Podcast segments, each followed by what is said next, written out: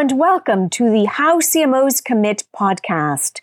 I'm Margaret Molloy, Global Chief Marketing Officer of the leading branding firm Siegel and Gale. From April to August 2020, I interviewed 50 CMOs from around the world as host of the Siegel and Gale Future of Branding event series. Although it pains me not to break bread in person, we've uncovered invaluable insights and memorable human stories during this virtual season. In many ways, this podcast provides an exclusive oral history of how brands and CMOs live in the COVID 19 era. From the decisions facing CMOs during this time to the commitments they are forging for the uncharted road ahead, the conversations are uniquely vulnerable and strategic. Please be sure to listen to the end when I provide my reflections on our discussion. This is how CMOs commit.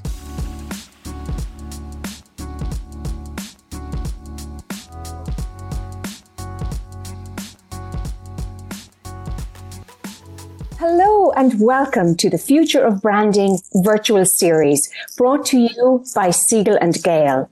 This series is modeled on our very popular Future of Branding in person lunchtime events. Siegel and Gale, it is our privilege to welcome you here today. We are in our 51st year and we are honored to work with some of the world's leading brands. It pains us not to be able to break bread with you in person, but nonetheless, we are thrilled to welcome so many of you here today. We hope you will make this a regular date. We are back every fortnight where we will meet five CMOs to learn how they are handling building brands in a COVID era and beyond. Although we are physically apart, our CMO community is stronger than ever, and we know that we are strengthened by sharing our experiences. Today, we are joined by five CMOs or marketing leaders who are distinguishing themselves in their response to the crisis.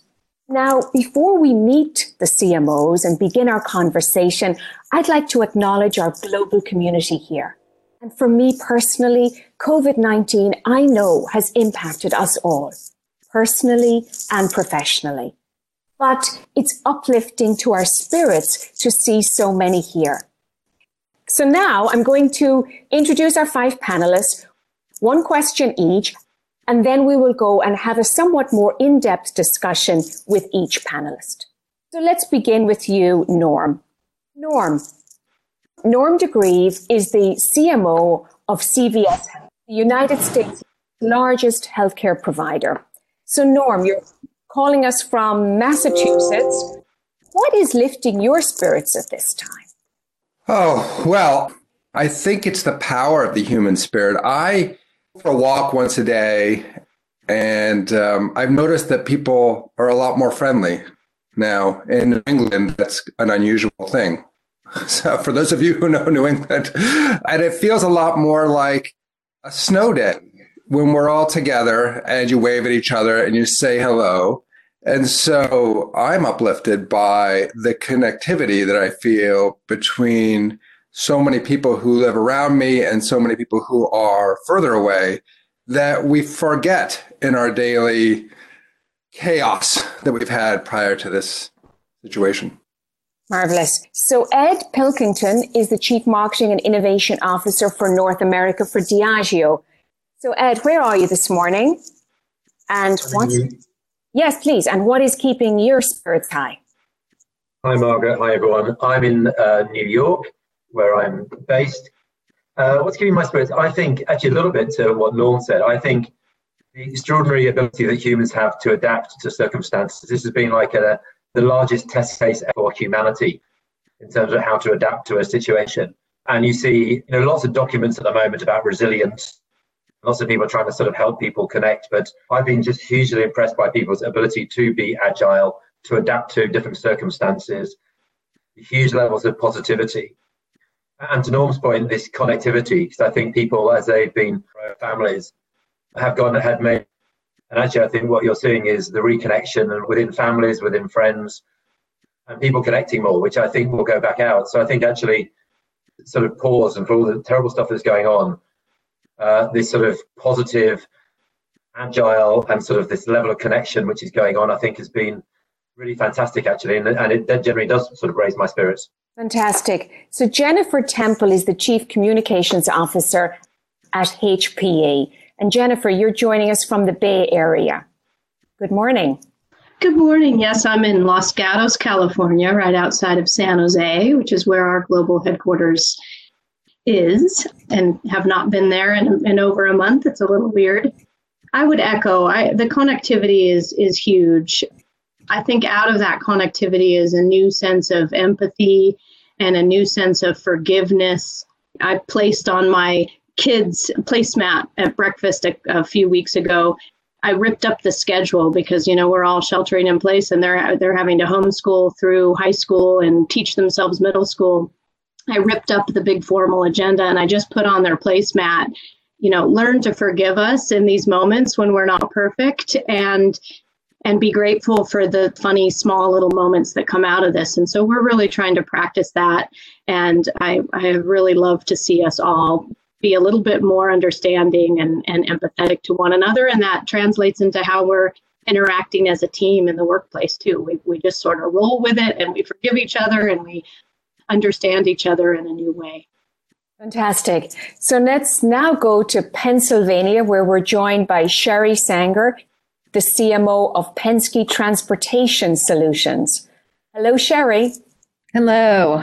So, yeah, what's been lifting me up, I'd say at work, it's been, I'd call it like the collapse of the silos. It's some incredible teamwork amongst our leadership team at the executive level. And you know how in organizations sometimes things form over time and that's all just stripped away. And there's a huge heart around taking care of our employees, our customers. We're We've been deemed an essential business in transportation, transporting things into hospitals, grocery stores, etc.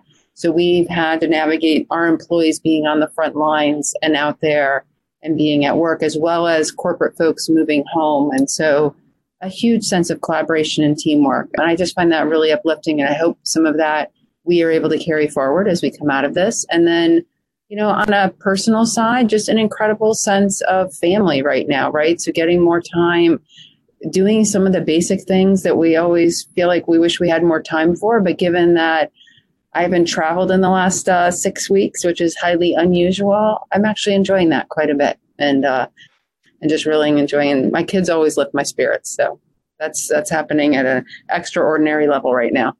Marvelous. So now let's go to our final panelists we are going to meet Huub de Froyer, who's joining us from the Swiss Alps this afternoon. Good evening.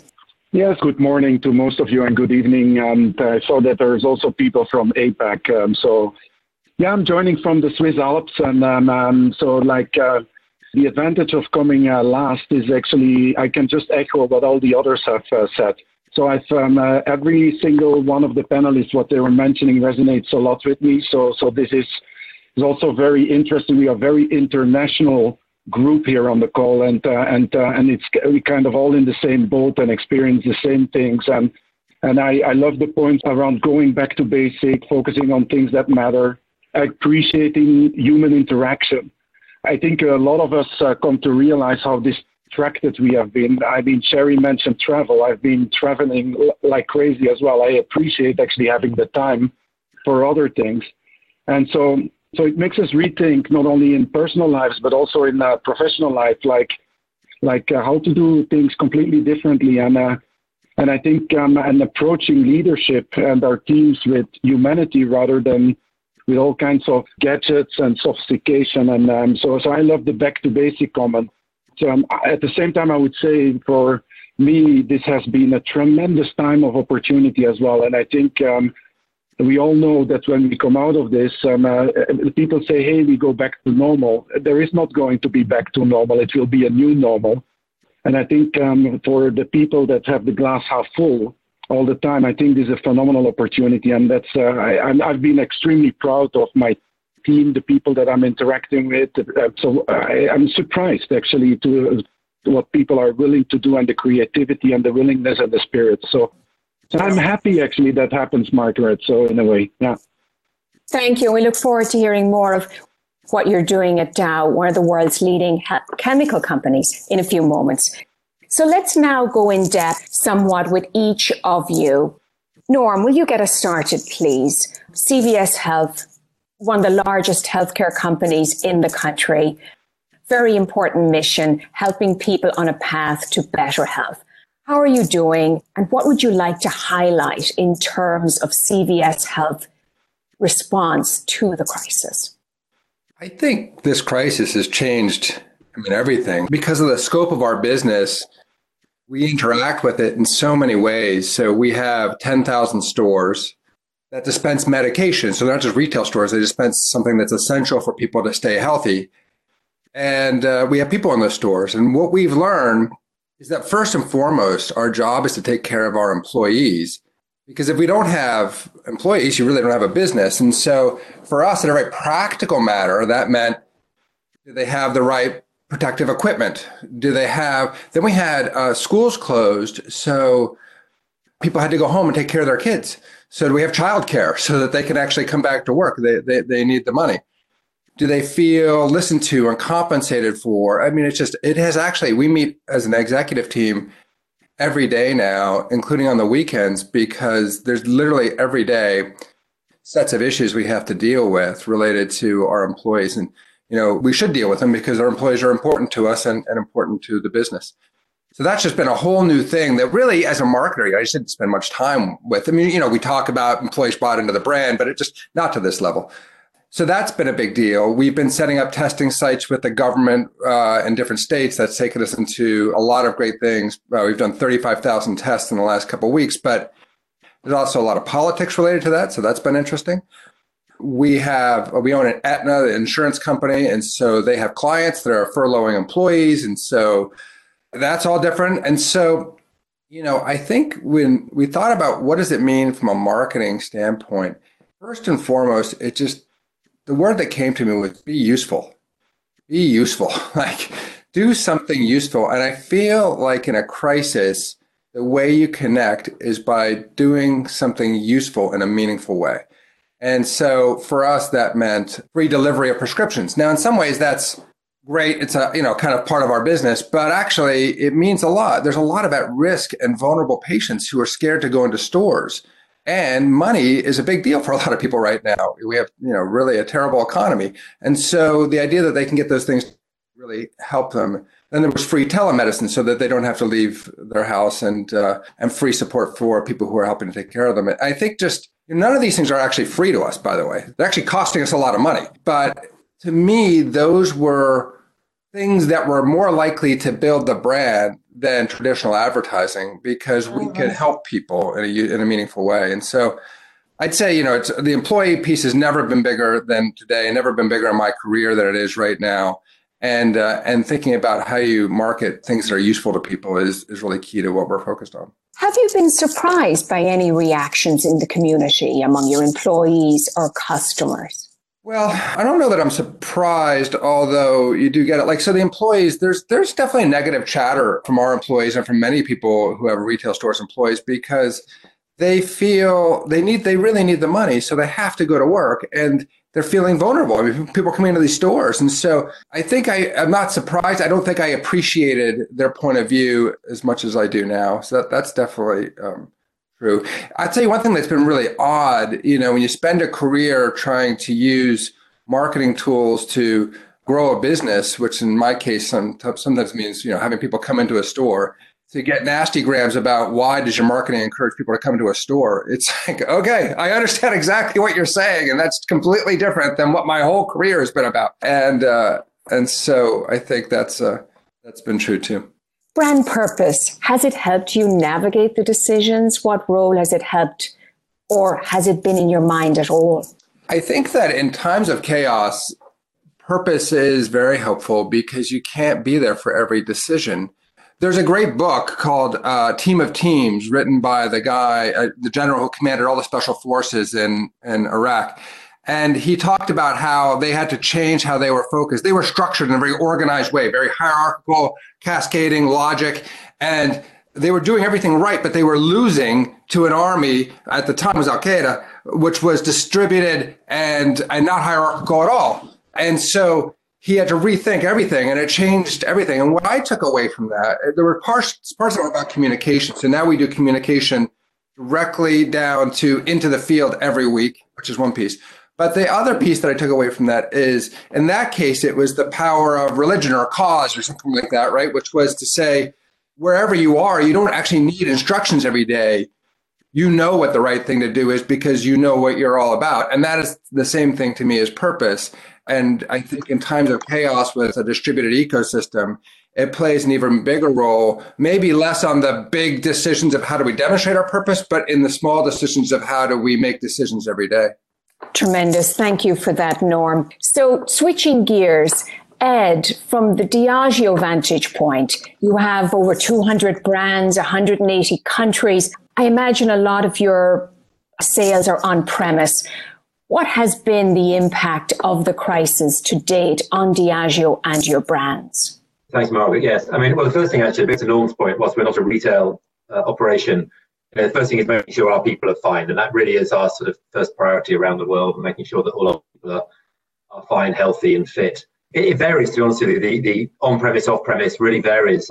If you take here in the States, it's about a 20-80 split. 20% of the business is in the on-premise. So we've lost that. It's gone. And more than that, than the business loss is the impact on for those bars, for those businesses, you know, the amount of people who, who are out of work. So there's a whole piece there, which I, will come back to in terms of support for that community.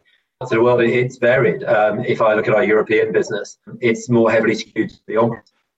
Uh, our GB business is quite heavily skewed to the on-premise. If you go to Spain, there are as many premise outlets in Spain as there are in the USA, about 200,000.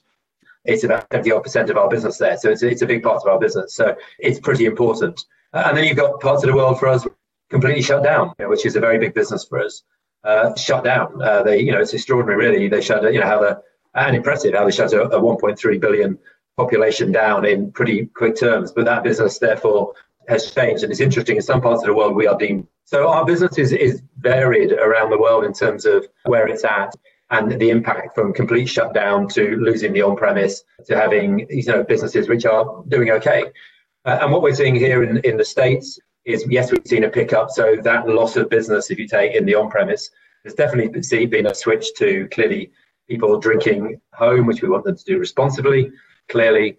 Um, and we've seen a, you know an uptick in volume, notably on e-commerce, a huge shift, and, and drinks and alcoholic beverages in general lagged behind other consumer goods in terms of uh, e-commerce sales over the last few years, both here in some other parts of the world and that's really really shifting. So people like Drizly, our partners like that, mm. seen a huge uplift in terms of what they're doing. They've gone from like a million users to six million users. So phenomenal shift in terms of sort of e-commerce buying um, as at home becomes the core part of of enjoying life. And what we're seeing, of course, is people still want to celebrate, and at the heart of Diageo and our purpose, and I think you've heard me say this before, you know, our purpose at Diageo is about celebrating life every day, everywhere.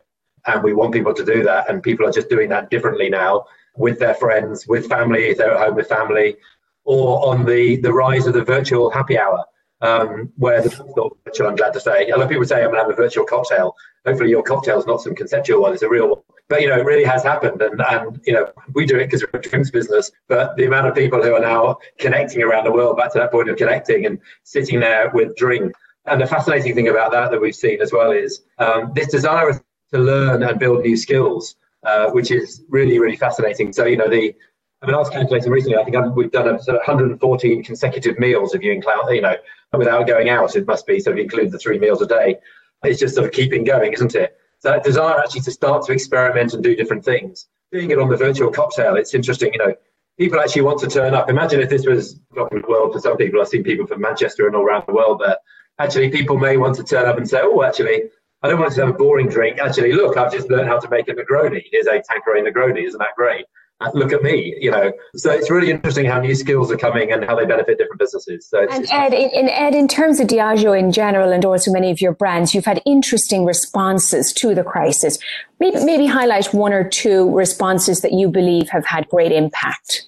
Yeah, so we, we set ourselves some principles up front, which actually was about um, touch a little bit what Norm said our brand should deliver messages of call it comfort. And in some respects, actually, that is put us in people's face. Some of our brands really stand for fun, like Captain Morgan and Smirnoff to an extent. Utility, we should help where we can. That's partnering with e-commerce. And the other big piece was service. I'm very conscious, and, and the service element for us is especially skewed to the on-premise supporting bartenders, but also healthcare in general. So we've done a lot for our principles. I think the thing we were sort of very in the early days very proud of was uh, St. Patrick's Day. I think most businesses were shutting down around about the 14th, 15th of March. St. Patrick's Day, for those of you who don't know, is the 17th. It was a Tuesday this year. We were gearing up to the fact that Tuesday is not a great day anyway compared to Saturdays and Sundays and Fridays, and we wanted to make it brilliant. And it, of course, it, there was no, the pubs were shut uh, everywhere. And we ran some copy, which we broke about the week before, called We'll March Again. And, uh, and it, it went down brilliantly because it really was a very simple message, which was, look, Guinness has been around for 260 years. We signed a lease for 9,000 years at the brewery, or we didn't, Arthur Guinness did, nothing to do with me. Um, Arthur Guinness, who's a visionary philanthropist. And that's the other thing. Our business was built by amazing philanthropists. We've missed a year. Hey, that's it. You know, let's go home. Let's actually, if you can drink Guinness at home, you can order it online, blah, blah, blah. The message really was, we'll march again, we'll be back. The response we got to that was was fabulous. Um, so really proud, really proud of that. I think is a highlight in it.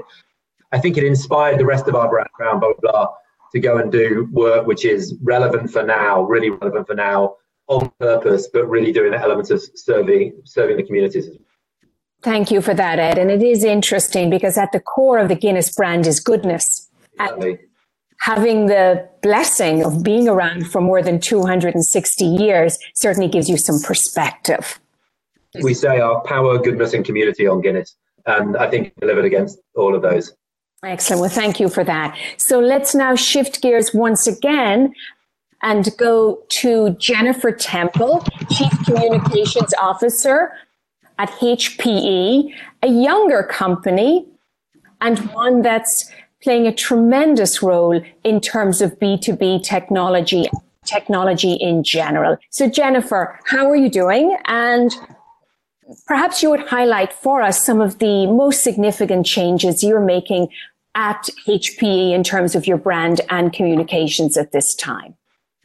Yeah, sure. And you know, it's interesting the the lead in on on being a younger company. We certainly are five years young, if you will, in spinning off the B2B business from the legacy HP. But one of the things that has been really defining in this crisis is the longevity of an you know 80 year old brand in the Silicon Valley and a global brand and the expectations that come with a brand like that.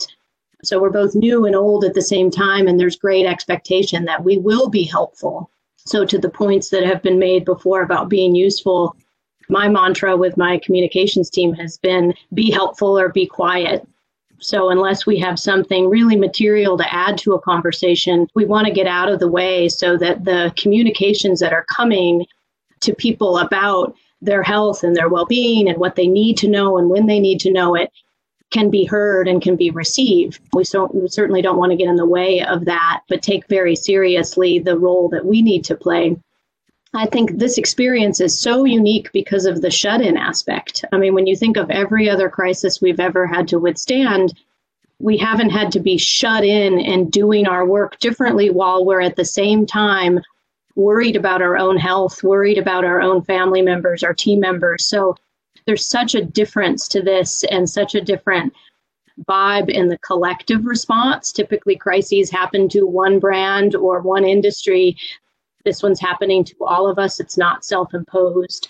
So, a couple of the the branding grounding that we have been doing is a we have really found comfort in the fact that we stood up a very purposeful brand over the last several years. It's about being bold, being there to be a force for good, accelerating what comes next, the power of yes, we can when we all lean into something. And so those brand attributes and those beliefs have been a guiding light for us. And being able to fall to those and re articulate those gives our team members in particular a huge sense of comfort, as well as our customers and partners. I'd highlight a couple of things that we're doing on the employee side, I have been really impressed and inspired by the fact that there is huge engagement every week. It has not fallen off. We have an all team member meeting with 60,000 team members every week, and we still get between 20 and 30,000 people that dial in for that live and then others pick it up on the webcast. And so there's been little to no drop off. And we take very seriously the fact that our team members are expecting us to be one of the most credible sources of information on how they should act, what they should expect, what they should do next. So that is a very significant role that we play yes, people are listening to health organizations and to government officials, but they're really coming to their employer first. So, you know, keeping our foot on the gas pedal and doing that frequently and with candor has been a big tool that we're doing. We've stood up different community calls and forums. We have a community that gets together with people who are dealing with elderly parents and elderly loved ones and how do they help them when they're remote. We have a community around parents and people who are now having to homeschool their kids while also working. So that community engagement has been really powerful. And then on the customer side, the you know again to echo the here to help, we, we're telling the stories where we rose to the occasion to be helpful. And there's one that in particular that was really inspiring to me where a group of team members in Genoa, Italy, hardest hit by the virus and overwhelmed with supporting and caring for its population, our team members just took it upon themselves to convert a floating boat, a ferry, into a floating hospital. The, the equipment was all donated, the time was all donated, and it was just this inspiring story of team members saying, hey, we can help there. So I think that has been something that's been really uplifting where it's not just about what we would do in a normal course of business and where we can out offer our technology in the normal course of business. It's about being really innovative and finding an approach to bring technology to the people who need it the most. Marvelous. And Jennifer, you've also signed the COVID Open Pledge around patents. Very briefly, can you tell us what that's about? Sure. I mean, this is again speaking to what we've talked about already on the call on collaboration and cooperation, sort of overruling competition in this day and age. And this is just about technology companies being willing to have our patents be used by those in best position to affect change in research, in science, in immediate sort of triage work. If something that we patented can help somebody else come up with some scientific discovery or research or have an implication that can aid our global community, then we want people to have access to that. So we signed on with several other companies to agree to make those those patents available to all. Fantastic. And it just occurred to me as I'm listening to you that H E L P, three of those are your letters too. So thank you to HPE for helping. Let's now move back to the East Coast of the United States to Sherry at Penske Transportation Solutions, a company that's for 50 years supplying truck services and so very much more. And as Sherry mentioned, an essential service in terms of logistics and transportation and keeping our supply chain going at this time. Sherry, welcome once again. How has it been at Penske Transportation Solutions? And what responses would you please like to highlight? Yeah, so we're a service business, right? So we have about 40,000 associates um, across the country. We're mostly a North American um, company. And so where we dove in first was with our associates. So our brand is centered around the idea of uh, people helping people. The word people helping people move ahead. So we position the brand around movement that we help people move things from here to there, from A to B, um, whatever those needs are, whether they're short term or long term, whether they're consumers or businesses. And so a big part of what we um, realized right at the beginning is we had to bolster up our employees um, and we had to leverage every communication channel that we had in place and we had to put other channels in place because we have a lot of hard to reach employees. We have drivers who are not behind a desk, don't have email addresses.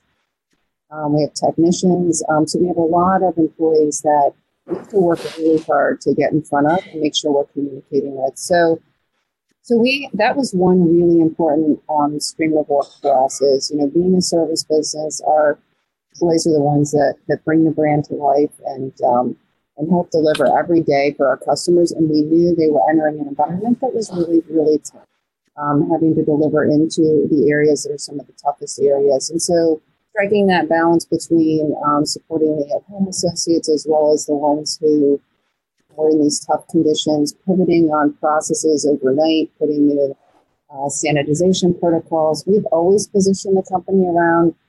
We have clean trucks, we have new trucks. It's part of um, our history and legacy from our founder.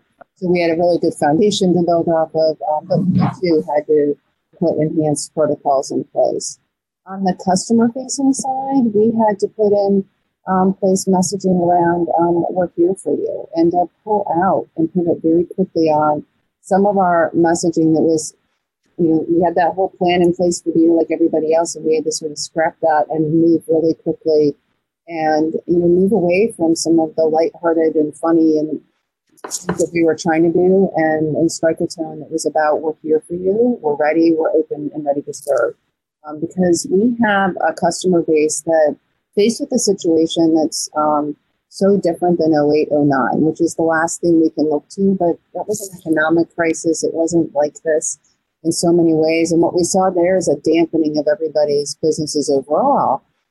But what we have here is such um, volatility for us in terms of how our customers are affected. So we serve the automotive companies and they're in full shutdown. And so we had to shut down completely as well.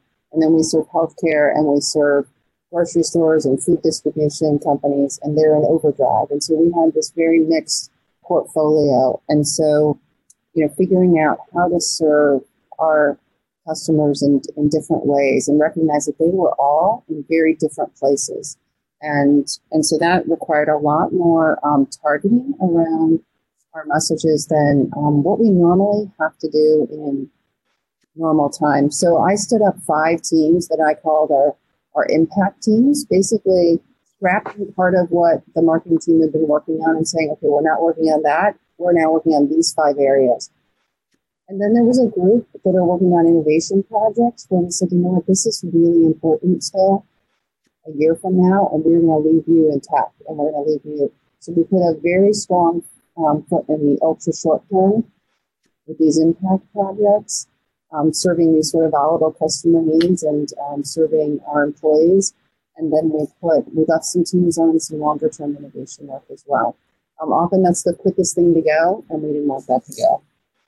I was struck by the NASCAR campaign. That was fun on social media to thank everyone. Maybe you would finally share with us the inspiration for that. Okay, so I was walking my dog one morning and and, and this was very early in the crisis. It was our first week in, and our truck drivers are on the front lines, and our, our technicians and our, our rental folks that are at the counters. And we thought, what can we do? We've been thanking them, we've been putting communications out. And so we have our team Penske as part of our family, our NASCAR drivers. And um, so I called uh, the marketing leader over at the NASCAR team and I said, Hey, um, I have this crazy idea. What would you think about the the drivers thanking the other driver. So it's sort of a driver to driver moment. And he said, No problem, I'll get it done for you. And um, he said, Write me a script. And so uh, um, our creative leader and I wrote a script. Uh, within an hour, and we we sent it off to them, and um, and he had uh, Joey Logano and uh, Brad Keselowski and Ryan Blaney film just quick messages, and they were campy. They were done on their phones, much like you know our, our teenagers or college students in our lives would would do and um, and they just thanked our thanked our truck drivers, and we made it a message to all truck drivers, not just our own. When we wrote the script, we thought, let's have them just put this out there for all drivers. And then we did the same thing for essential workers, including some of the ones that aren't recognized, all the people in warehouses that are dealing with all the food shipments and medical supplies, all the people that are keeping these trucks running and that are driving them. And so so yeah, so we got that done actually over a weekend, and uh, I think the idea was uh, Friday morning, and we were posting on Saturday afternoon. Thank you for that. That was a lot of fun and very, very clever. So finally, Hoop, thank you for patiently waiting in the Swiss Alps. Dow Chemical, major B2B company where you are the director of global marketing. Talk to us about the internal and indeed the external responses you've had. I know you've had many.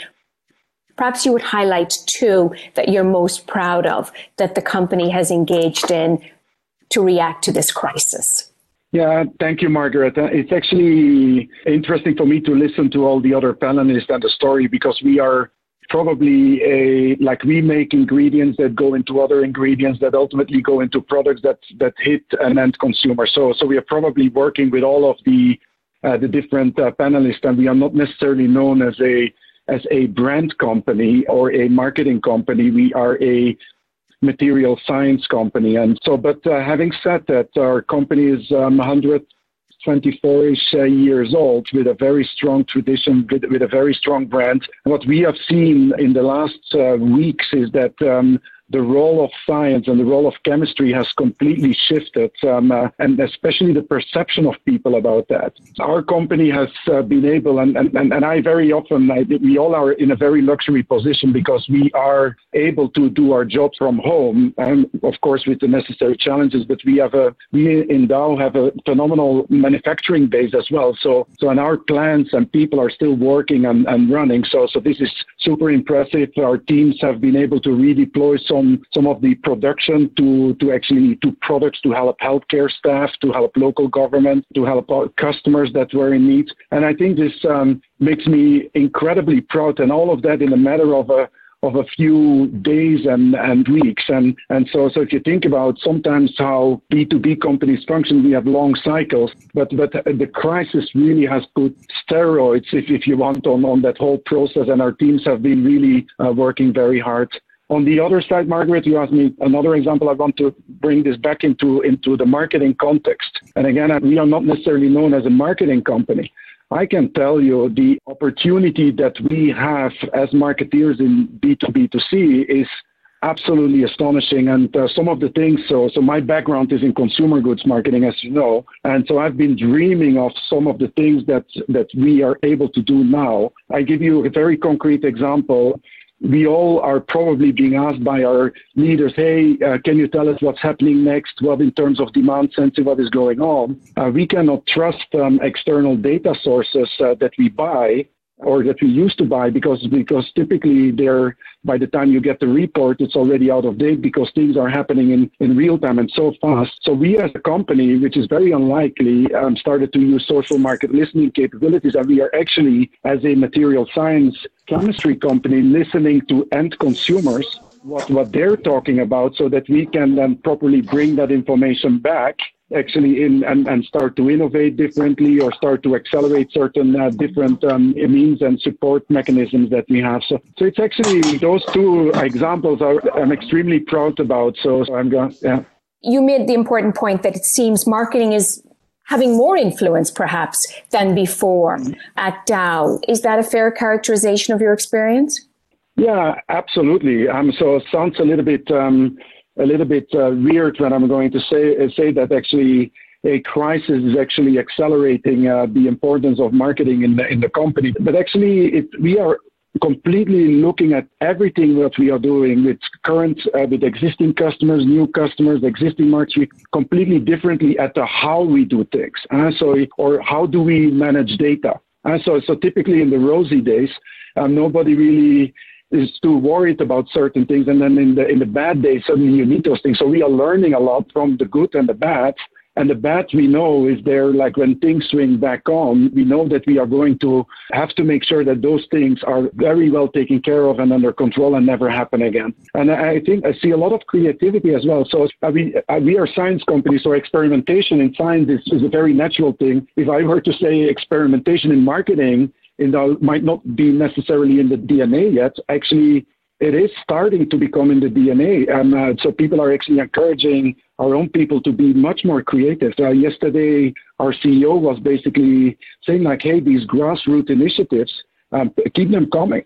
And so, so it's uh, to me as a marketeer, it sounded like music uh, uh, to my ear. So, so I'm absolutely excited um, what is going on in marketing. At the same time, I'm absolutely proud to work for a company that is actually actually doing the right things to help to protect people and, and trying to be contributing. I, I like the, the comment about purpose and impact. So I think we all should step back and go like, all these things that we have been doing, does it really matter?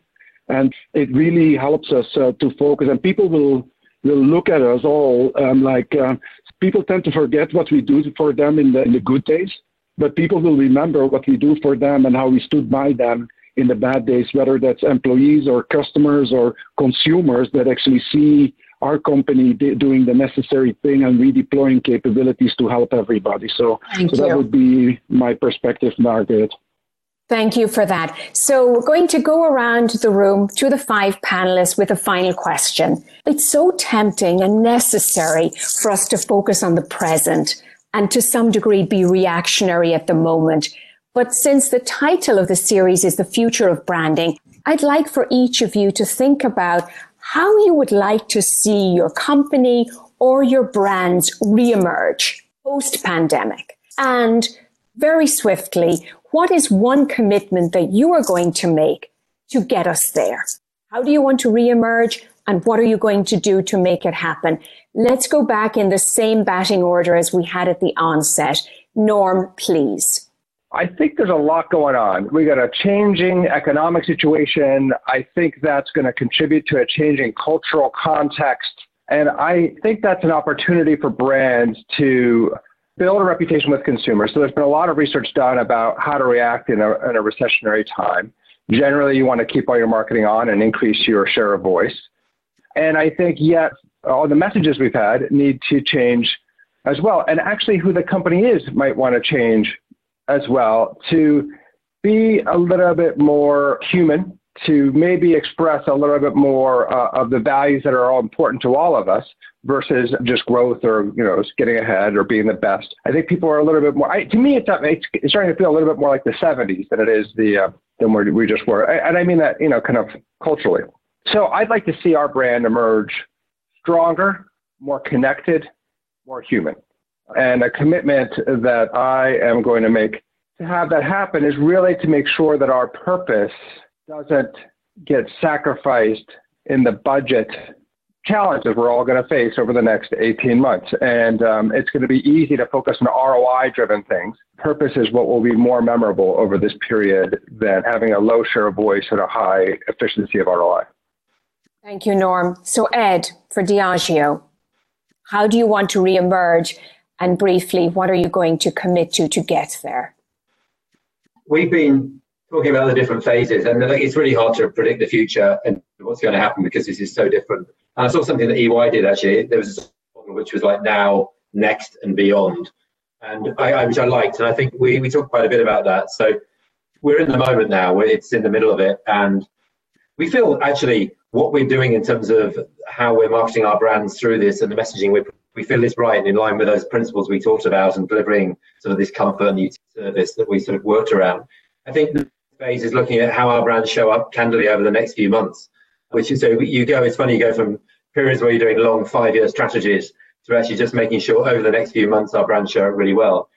I feel good about that. So that's, I mean, before I came on this panel, we were sort of knee deep in planning for the next few months and the different phases of what that looks like. Because our marketing model is different. If you think in our business, say the on-premise, we hope we'll come back. I'm not going to sit here and predict what's going to happen in the on-premise, and I don't, and I shouldn't you know, a big part of our was experiential marketing. We did a huge amount of out and about sampling, giving people liquids. You know, that's all gone.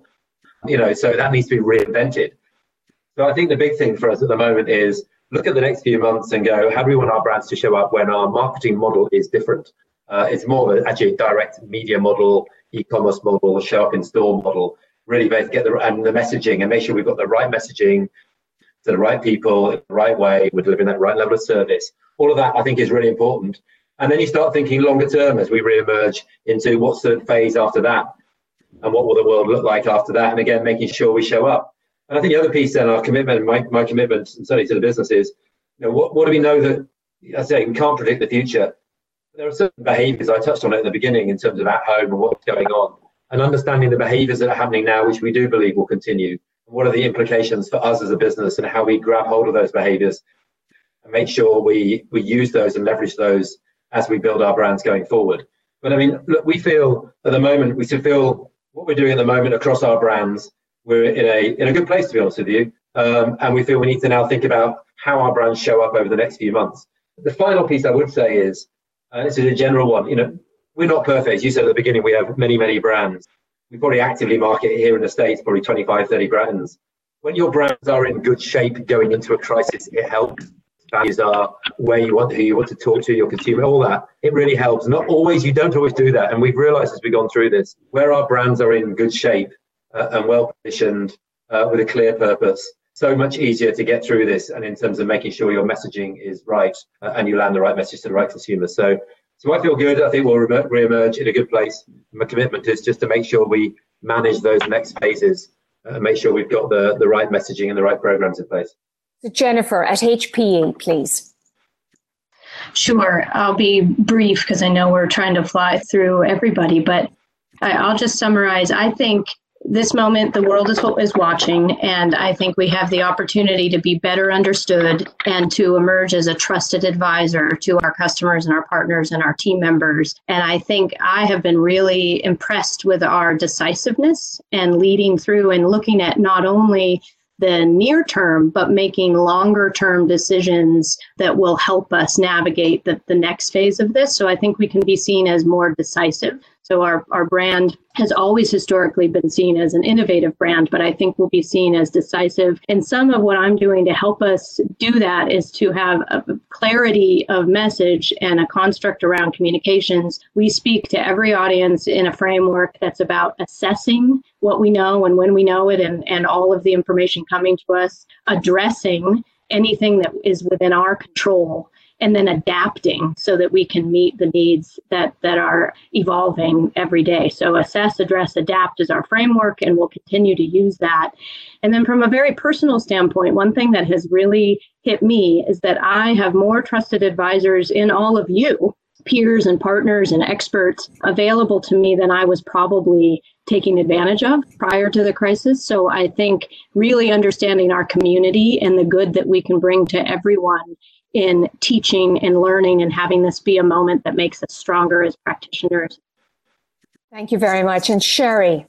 Yes. So I would say that, you know, as we've gone through the, the crisis, we've said a couple of times as an executive team, how we act now impacts what we get to say later, you know, to make sure that it, it rings true, right? And so if we're a company that believes we're people helping people, we have to walk that out with our employees. And when we think about our base of associates right now, some of them are pretty breathless right now.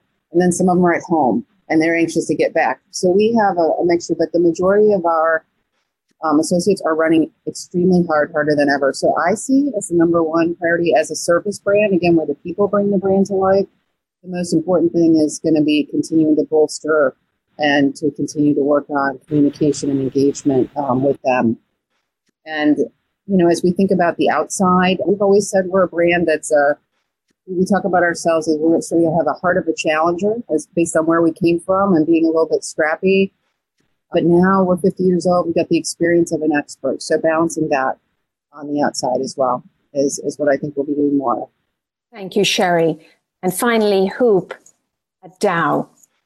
Yeah, I would um, again take the last position to say like I would echo everything what uh, the others have said. So, but very short. So, so where I would like our brand to be uh, when we come out of this is definitely customer and consumer centric, and so uh, human.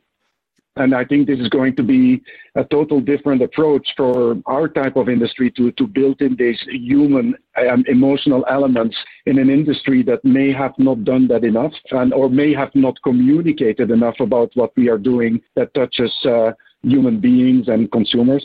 I like the point about impact and purpose, so I'm not going to, to say too much about that, but I think that cuts across all of us, emotional and proud. So, and, um, and I think those elements for me Notorious have never been associated with a with a science company as such, and I, am super excited that finally we are bringing these in. What my commitment is, uh, Margaret, is very simple.